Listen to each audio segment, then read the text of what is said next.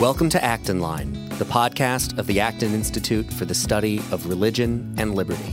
I'm Eric Kohn, executive producer. The United States is consumed with questions regarding race, the legacy of slavery, and the nature of social justice. Where are people of faith to turn? For most of the last 2,000 years, Christians have believed that God deals with nations as nations and enters into closer relations with societies that claim Him as Lord. This belief in the national covenant, only recently out of fashion, is where Frederick Douglass, Abraham Lincoln, and Martin Luther King Jr. turned when faced with such questions in their own time. In this episode, Acton's Dan Hugger talks with Gerald McDermott, the editor of the new book Race and Covenant Recovering the Religious Roots for American Reconciliation, about the ideas of national covenant in Scripture, history, and contemporary American society, and how a revitalization of this idea could help lead to racial reconciliation.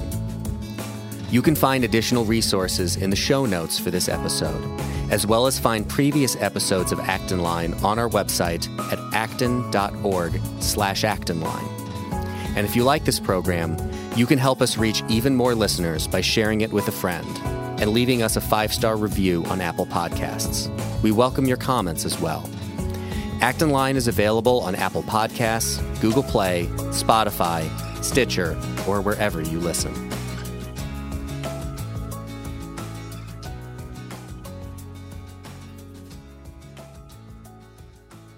Today I am joined by Gerald McDermott, recently retired from the Anglican Chair of Divinity at Beeson Divinity School.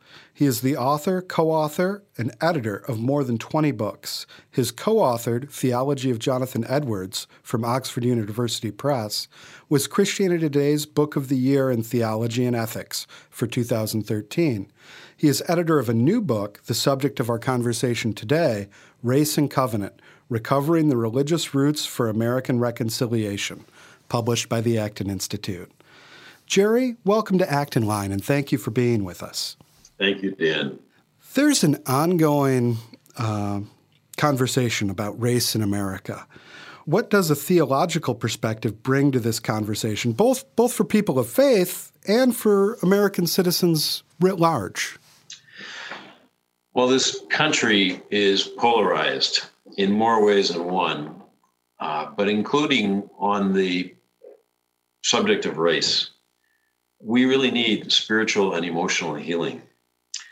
And really, it's only religion that has the deep resources for what is needed for spiritual and emotional he, uh, healing, namely forgiveness, reconciliation, repentance, recommitment to our national ideals and especially the Judeo Christian concept of covenant that God is in a personal relationship with his people. People of faith can show people who are looking for faith or who have no faith what forgiveness looks like and how to repent and achieve reconciliation. That apart from these deep religious roots and this rich theological heritage is very, very difficult. Yeah, absolutely. So, so as as, as examples and models, um, drawing on that rich tradition. Now, now the contributions in this volume all employ a particular theological tradition, uh, that of national covenant. Right. Um, and they think through a wide array of issues touching upon race and American life using this framework. Just what is is that national covenant? Well, this is the idea, Dan, that God deals with a whole people, a whole society, a whole nation, and not just with individuals. It pertains to this life, not the next life. It means that God judges a whole people um, and and blesses them and punishes them on the basis of this whole people's, this whole nation's, this whole society's uh, response to God's law. Now, the National Covenant presumes that uh, God's law is available to every human being, and and this is the Christian tradition. You see this in St. Paul, and you also see it uh, in the the what Jews call the Noahide commandments, which are basically the Ten Commandments um, in the human conscience. And Paul talks specifically about the human conscience and God's law being on the human conscience in Romans chapter two. And so the idea here is that when a nation, and particularly a nation that has claimed God as its Lord, breaks God's laws in big ways, then just as God did to ancient Israel, he sends that nation into a kind of exile. Uh, and that God calls upon that nation to come out of exile and gives directions on how to come out of exile. That is, recognizing sin, repenting, and making some sort of atonement as a nation. And so, uh, when, when you're talking about a country, politically, it means renewing that country's commitment to its national ideals. So, in our case, liberty and justice for all. That that's a way uh, to to find spiritual renewal through this concept of and this reality of, as historic Jews and historic Christians would say, of covenant and particularly national covenant. So so this idea of national covenant, it has it has a rich scriptural tradition, which you've alluded to, both in the Hebrew Bible and in the New Testament.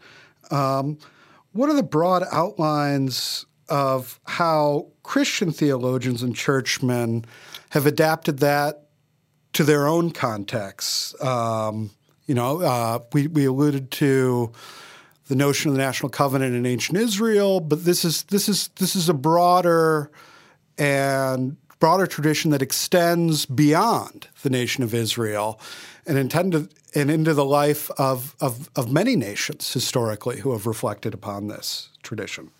Right, and there are reasons why many nations, uh, you know, particularly the nations that uh, in the past um, call themselves Christian nations. Um, there's a reason why they they believed that God would deal with them similarly to the ways in which he dealt with biblical Israel, because um, there are hints in the Bible that God does this. Uh, of, um, in Amos chapter 9, the prophet talks about uh, God having special covenantal relationships with the Cushites, the Ethiopians, and with the Philistines, and with the Syrians. So the Bible itself, uh, and and especially the Hebrew Bible, talks about God dealing with other countries in ways similar to the ways He dealt with Israel. Now, again, uh, because this concept is so foreign to most of us, and even to most uh, Christians since about the 1960s. Um, the idea is that God will bless a whole nation, God will punish a whole nation um, because of his covenant with that nation, and he makes covenants with those nations that claim him particularly. Um, so he enters into a more intimate, you might say, relationship with those societies that historically have claimed him as Lord. Now, a, a few examples, uh, because you asked for a few examples, Dan. Mm-hmm. Um, the um, the early church believed that God was blessing Constantine in the fourth century because Constantine took the Roman Empire and tried, well, he, he legalized Christianity and he tried to, as best he could, uh, redirect the Roman Empire toward the worship of the true God, the God of Israel, who uh, had incarnated his son in Jesus of Nazareth.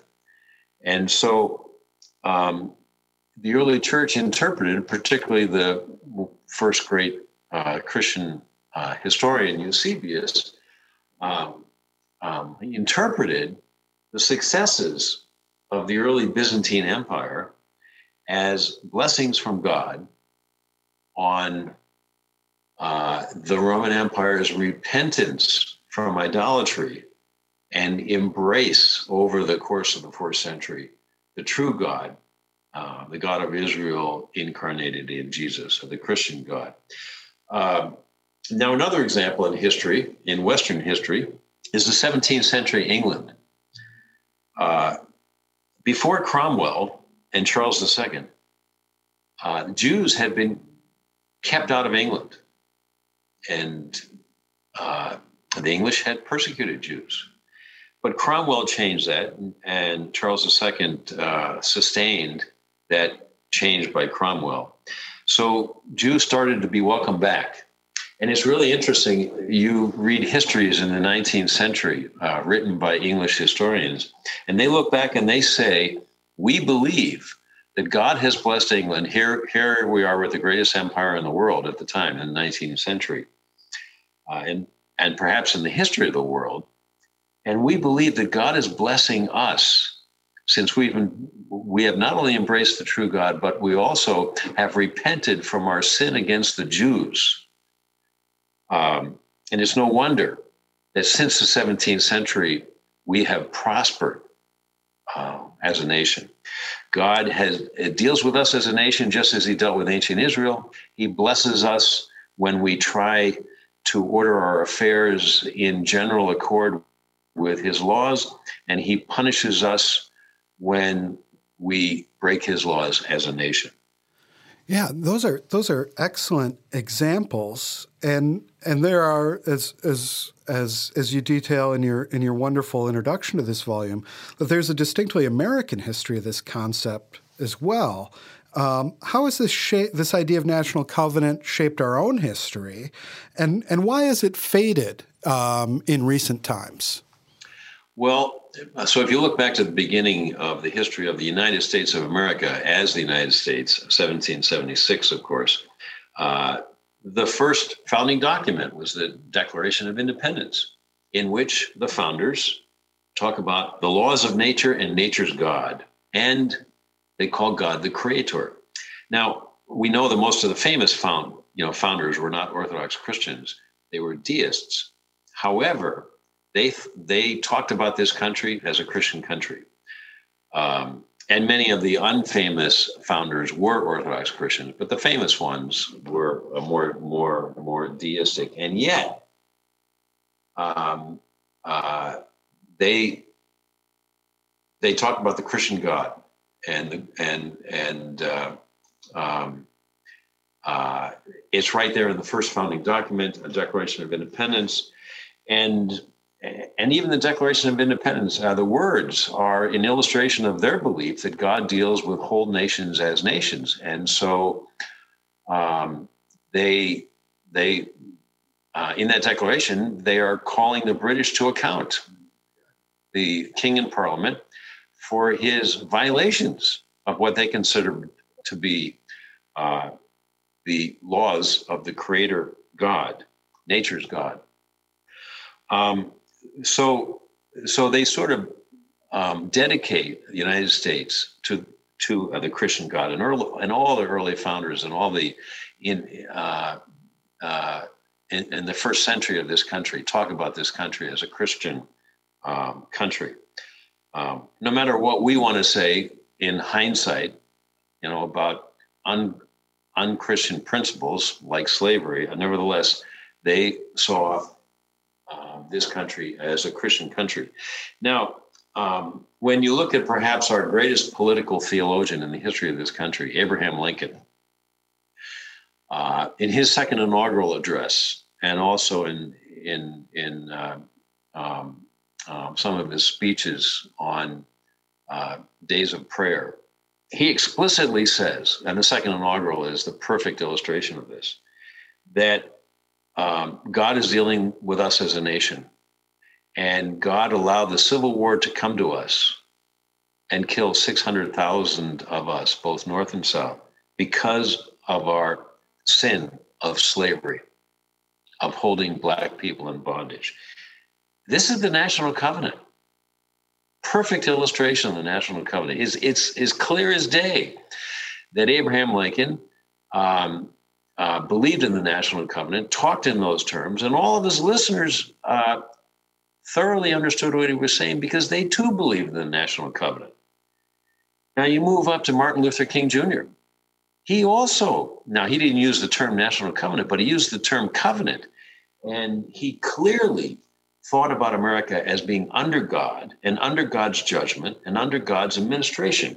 Uh, he talked about the beloved community, which was his ideal, which he said goes back to, to uh, the Bible, uh, the Jewish Old Testament and the Christian New Testament.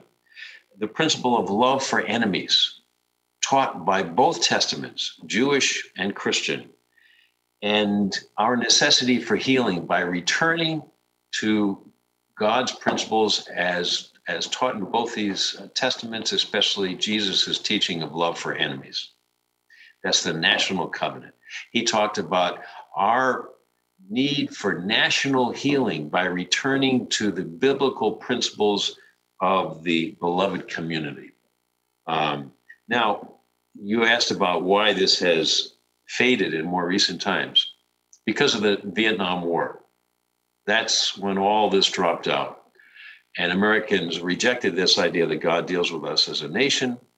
Uh, you know, Jews rejected it. America, uh, uh, Christians rejected it, and ever since then, most most American Jews and American Christians both would say that God only deals with us as individuals. He doesn't deal with us as a whole nation. Um, and it's because the Vietnam War, we lost confidence in our virtue as a nation, number one. Um, the idea of the nation having a special relationship with God struck many as idolatrous and talk about the United States as a redeemer nation, which was language used in the 19th and 20th centuries for America's role in the world. And particularly because of the Vietnam War, uh, uh, many believed that the reason why we got into the war and the war eventually became a very unpopular war was because we thought of ourselves as a redeemer nation, that we had to remake every other nation in our own image. And our defeat in the Vietnam War proved that that idea was wrong. And we should never again uh, think that uh, we are especially called by God or even that God deals with us as a nation at all. So since the Vietnam War, that's why this idea of national covenant has dropped out. Uh, but we are saying in this book that we need to retrieve it for other purposes. Now, one of, one of those, I mean, the paramount other purpose that you discussed, and you brought the historical a- analog of Abraham Lincoln's use of the national covenant in defense of the Civil War and eventual ab- abolition. You brought Martin Luther King's conception of the beloved community as a form of this national covenant idea. That's something that he sought to use to build a racially reconciled society. How does how does the conversation that we're having currently about race, how does the reintroduction of national covenant into that conversation bring us closer to that ideal? Well, um, by using the rich spiritual and theological resources of the National Covenant tradition, such as the, ex- the idea of exile, is huge. Uh, and that comes from ancient Israel, of course, in the Old Testament, that twice God sent Israel into exile because of their violation of their covenant with Him. Um, but this idea of exile is a richly uh, uh, um, useful concept um, because behind it is the idea that a whole nation can commit a mortal sin, as it were, a deathly sin. That's that's what mortal means, and God would send it in an exile, as God a kind of exile, and so when ancient Israel was sent into exile twice, God told the nation through its prophets how to get back, how, how to return from exile. And so, um, for most of the authors of this book, our uh, racial conflicts in this country have been a kind of exile for our mortal sin of slavery and then Jim Crow. And so if we have this terrible, these terrible divisions in our country now over race, maybe we're in this exile. And the question is, how do we get out of exile? And um, in the book, the various contributors uh, try to answer that question. And, and they all believe we can come out of exile. We, we can find the spiritual healing and the reconciliation. And these are all you know biblical concepts that are that that are in this rich national covenant tradition. And it also is full of hope because the biblical God in the national covenant uh, tradition redeems from exile. He brings nations out of exile, just as he did, just as he did to ancient Israel. Um, uh, he brings them back to the land after they've uh, been punished and after they repent. Um, so God can still redeem a nation. God can still redeem this nation. And there are spiritual resources for us in this rich, in this rich tradition that we can learn from and we can use to find racial reconciliation in our country. That's a wonderful, wonderful overview. This, I mean, this this is a this is a category, a way of thinking about these things, which gives meaning to some of the tragic and horrible events of our history, gives us a way of conceiving of our own responsibility for that, and gives us a faith and purpose to work towards reconciliation. That's really wonderful. And the contributors to this volume interact with the idea of national covenant in a variety of ways.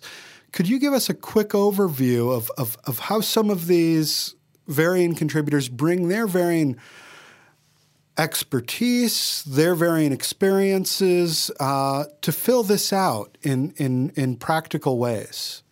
Sure, Dan. So, in the first chapter, Joshua Berman, who is a legendary um, Old Testament scholar from Israel, talks about Ruth and Rahab in the Old Testament and lessons we can learn about race from them. In chapter two, Mitch Rocklin, uh, he's another rabbi, Jewish scholar, uh, talks about the concept of exile and return. And he tells the story of his grandparents who were Holocaust survivors and how he had always hated Germany and would always pay extra money when he traveled abroad not to land in Germany. And then how, by being a chaplain in the US Army and having to work with German chaplains over in Iraq, he came to a realization that the new generation of Germans is different and they've learned their lessons. And he should be able to treat them differently, if not forgive, at least treat them differently and see them differently from their fathers and grandfathers.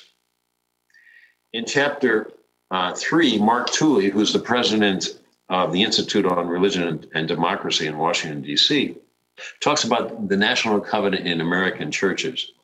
And he says it, it, it's interesting, isn't it, that the religious left and the evangelical left, and of course there's a lot of overlap there, reject the national covenant in principle, as most Americans do, but they speak and act as if America is under divine judgment.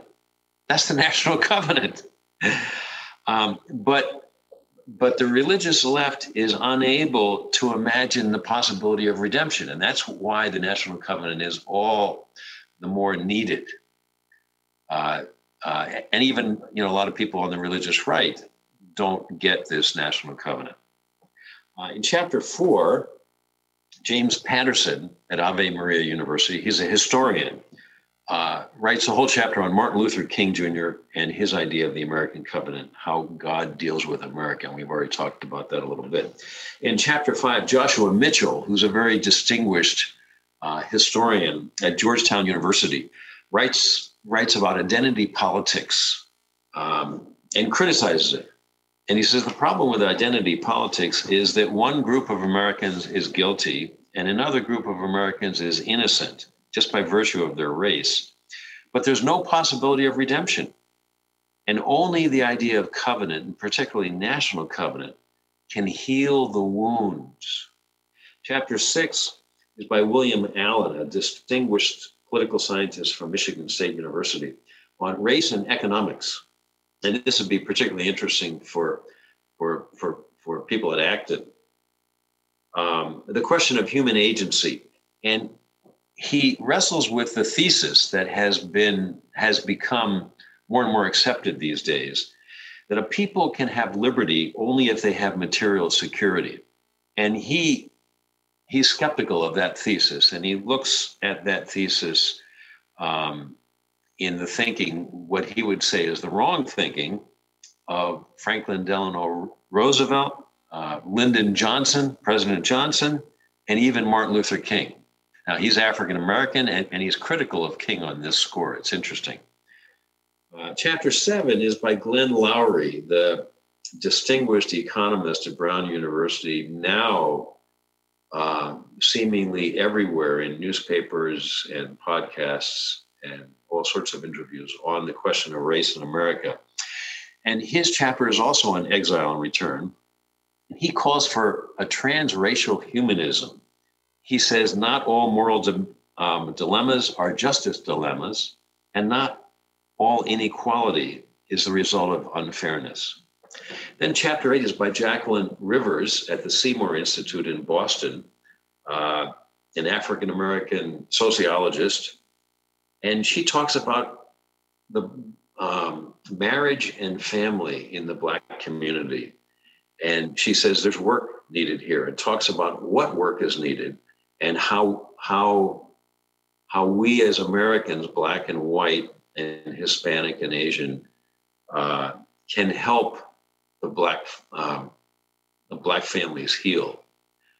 Chapter nine uh, is an extraordinary title, I think. Little Black Lives Matter: The National Covenant and the Right to Be Born by Alveda King, the niece of Martin Luther King Jr.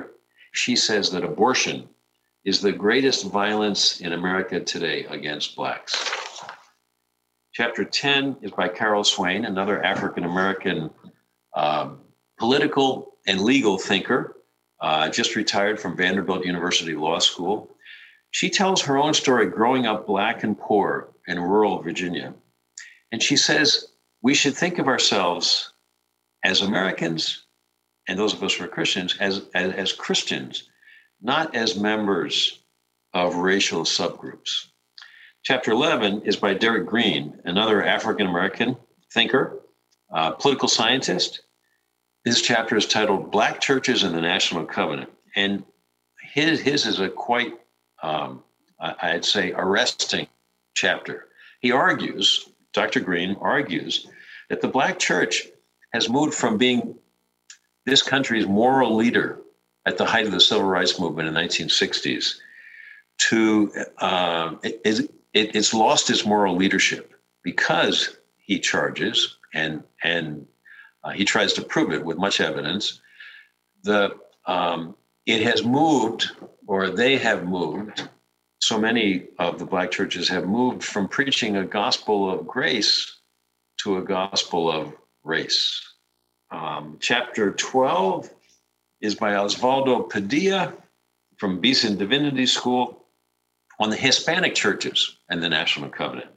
And he argues that the Hispanic churches, which typically are mixed race, can provide a model um, for American churches, uh, a model for what Jesus envisioned and the New Testament envisions, particularly in the book of Revelation, for the new creation.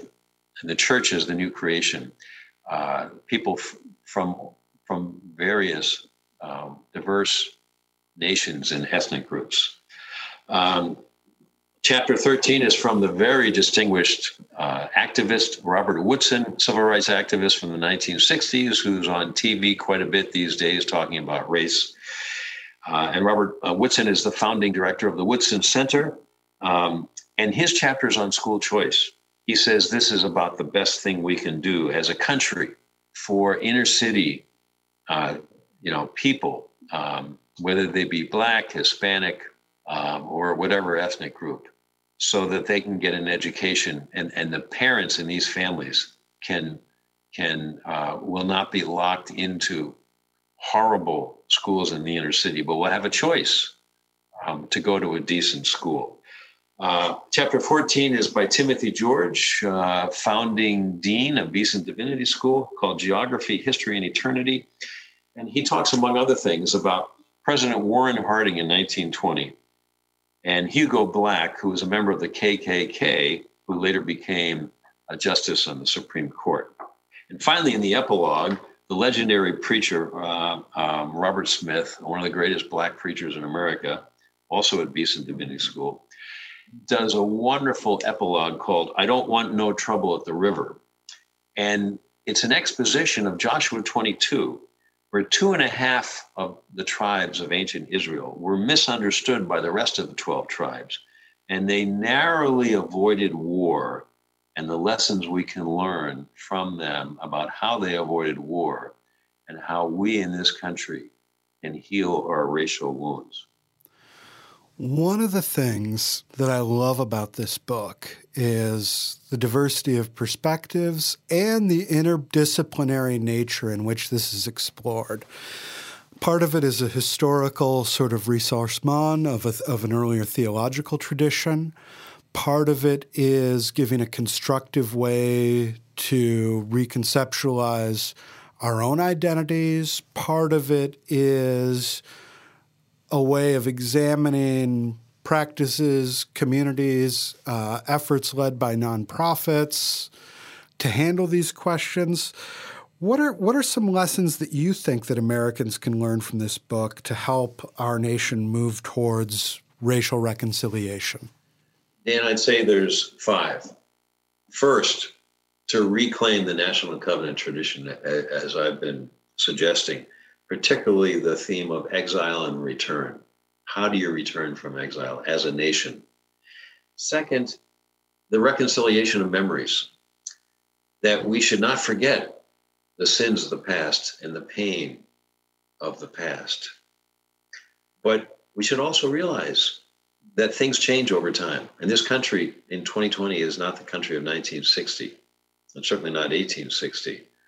Uh, things have changed. Third, anthropological. We should all keep more in mind what we share as blacks and whites and Asians and uh, Hispanics, the image of God. And if we're in the Judeo Christian tradition, we share a whole lot more. We share God's word and, and the riches of worshiping the true God, the God of Israel. Um, focus on what we share rather than what divides us. Fourth, we should point to the tremendous opportunity that America still provides. This is still a land of opportunity, enormous opportunity. Carol Swain, I think, says it well in her chapter. What we believe, what, what a young person, and, and she's talking specifically about black, black young people, what a young person believes is far more important for them and to their future success than what economic class they're in, rich, middle class, or poor, or what, what color skin they have. And if, if young people believe that this country is out to get them, that the system is rigged against them, they will not work as they should to take advantage of the wonderful opportunities this country still does provide. But if they believe that this is a land of opportunity, there's no stopping their success. And number five, we need to cry out to God. Now, scripture says, unless the Lord builds the house, they labor in vain that build it. We need to cry out to God to enable us as a nation to forgive our enemies and to open ourselves up to new thinking and new ways of being that bring spiritual healing. When I was an undergraduate student, I had a, a professor who used to always say that the only the only real answer to this question, whenever we got into a thorny moral question in in, in literature, was Jesus Christ. Mm. And there's a way in which the, this volume looks at a very tragic, very pained, very real problems in our society, and and causes us to direct ourselves to God in as as the way of healing. That fifth point, I think, I think is is so essential in how we view the crises of the world today. Is there is there any any sort of closing comments along those lines that that, that you would like to share, or or or reflections that you have gained for yourself in in you looking through the world in this framework? Right. So I agree. God is the only answer. Um, you know, whether we be Jews or Christians or secularists in this country, um, and you know, you know, you know, two of our great authors in this book are rabbis. Um, but in in closing, Dan, I would say this country is not the new Israel. God's covenant with Jewish Israel was unique and not to be repeated. But the God of the Bible does suggest that he rules other nations with their own covenants, and that his ways of ruling them are, are not completely unlike the ways he ruled ancient Israel. Time and again, biblical Israel sinned against the covenant in major ways, and several times, as we said, God sent that nation into exile. But God was faithful to his covenant promises and brought the Israelites back to their land after they renewed their covenant promises. God will do the same for our country if we turn back to our national covenant. Now, these things are impossible for men, but all things are possible for God. So I would say, let us pray and let us work for that return from exile. It will bring healing for our land. Jerry, I can't think of a better way to end. Thank you so much for being with us today. You're welcome. You know, it was my great privilege. Thanks for having me on, Dan.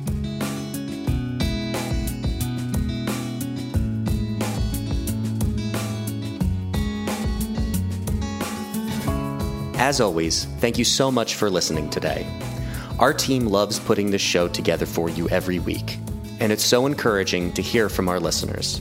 Feedback is incredibly important to us because it lets us know what you like to hear more of, including the kinds of topics you're interested in most. If you have comments, feedback, or ideas for a show topic or interesting guest, you can reach our team at actonline at acton.org. Until next week, for Acton Line, I'm Eric Kohn.